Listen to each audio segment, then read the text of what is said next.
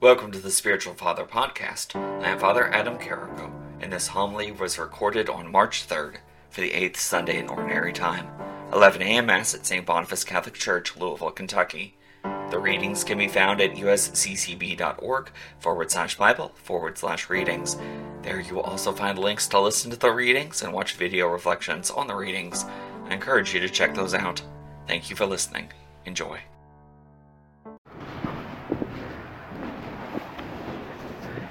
If we are honest with ourselves and with one another, I think many of us would convey at least some level of fear, of dread, in living out fully the call to discipleship that we know that we are called to live. Christ Jesus, having died for our sins, calls us to a new way of life, but that new way of life is intimidating, is frightful, can cause us to be concerned about the joylessness that it seems like we are being called to live. A life where we produce good fruit, but that fruit is then quickly taken from us, leaving us without, and possibly even barren, a lifeless tree without any fruit. But is that truly the life of discipleship that Christ is calling us to live? Is it truly that joyless? I think not, and I have two stories of trees to perhaps illustrate this point. The first is a children's book that has influenced at least several generations of young people and in their moral formation, their understanding of what it is to give and to give sacrificially. That story is The Giving Tree, written by who I have come to understand is actually a very strong Catholic who wrote many other books as well. And so part of me wonders if he actually intended for it to be so depressing at the end. But that remains to be seen, perhaps. The Giving Tree is the story of an apple tree, which itself, I think, tells us that he was indicating that there was something a little bit more to be understood here. And this apple tree desires this relationship with this young boy. Perhaps desires it in such a way that the tree almost attempts to manipulate, in a sense. But the boy comes and takes from the tree, but then goes and lives his own life. And so first the boy comes and takes all of the apples, all at once. Apparently all the apples that the tree ever could provide, the tree provided all at once. The good fruit of that tree was taken, and the tree was left without.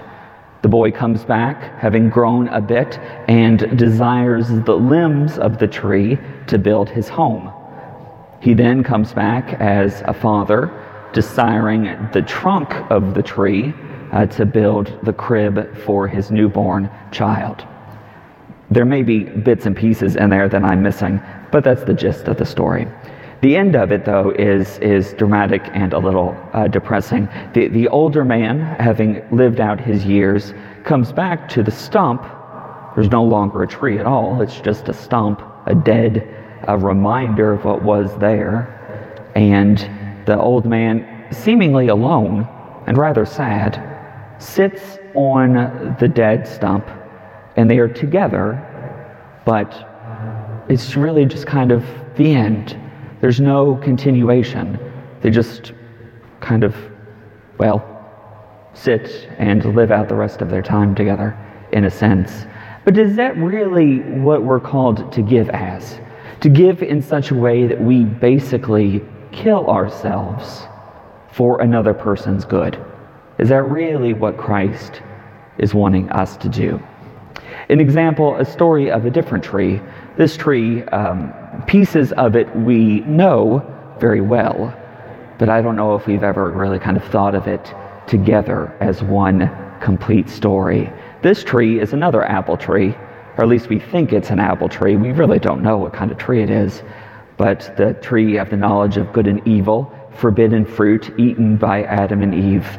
We fall, and that tree becomes the homes, the places of living, of people who don't open their doors to a virgin and her husband, a virgin preparing to give birth to the child of God. That space is not opened to them. That tree, the wood of the tree, becomes the manger, the trough where brute animals take their food. He's laid in that manger, the Son of God, in bare wood.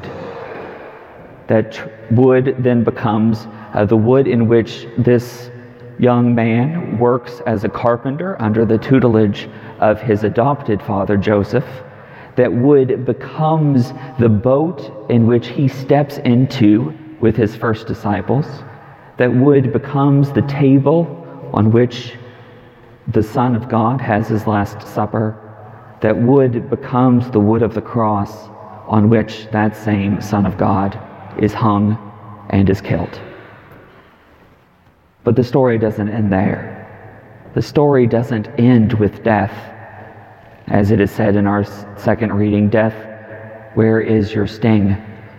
The story doesn't end there. The wood of that tree, the wood of those houses, that trough, those homes, that boat, becomes another boat, the ship of the church. Sometimes this ship is grand and enormous and seemingly unsinkable. Other times the wood of this tree becomes the wood of a meager fishing boat that seems ready to sink at any moment, worm-eaten and, in poor shape. But it is there. It holds the people of God together in one boat, together, making their way together. We are not called to give in such a way by this story, by Jesus' sacrifice on the cross. We are not called to give in such a way that we become the dead thing that we're not. We are called to give in such a way that we become the living thing that we are truly meant to be. The living creature, the living child of God that our baptism identifies us as, that our confirmation gives us the grace to live out, that the Eucharist, this Eucharist, every Eucharist, gives us the grace to live fruitfully.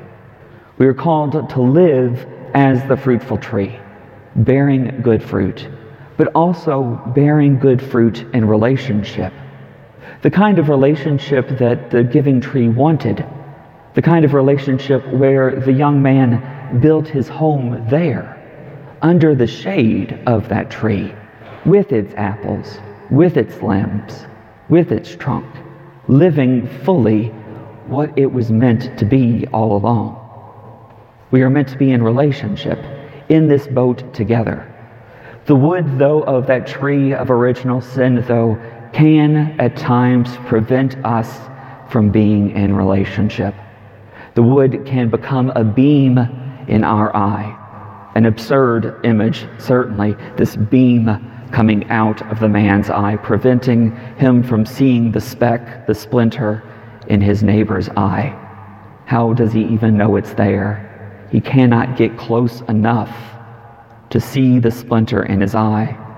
He has a beam sticking out of his own eye. This wood, not used to build the ship of the church, used instead to keep us apart from one another.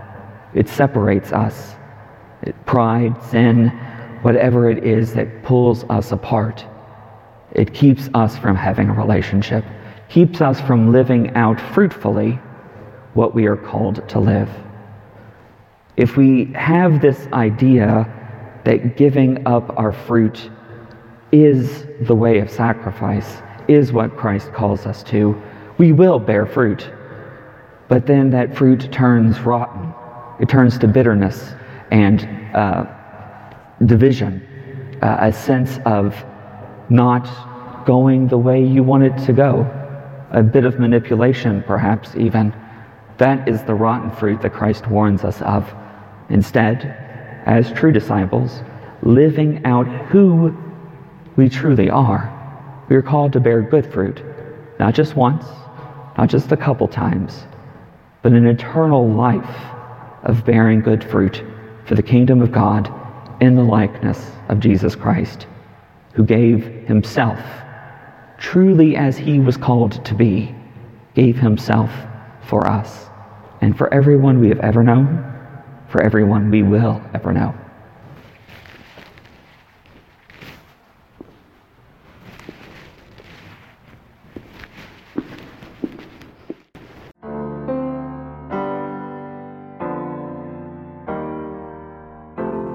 You have enjoyed this homily and have gained something from it. For more from Spiritual Father, please visit spiritualfather.org, where you will find other homilies, blog articles, social media posts, as well as links to various projects. Thank you for the support. May our Lord and Savior bless you this day and every day to come.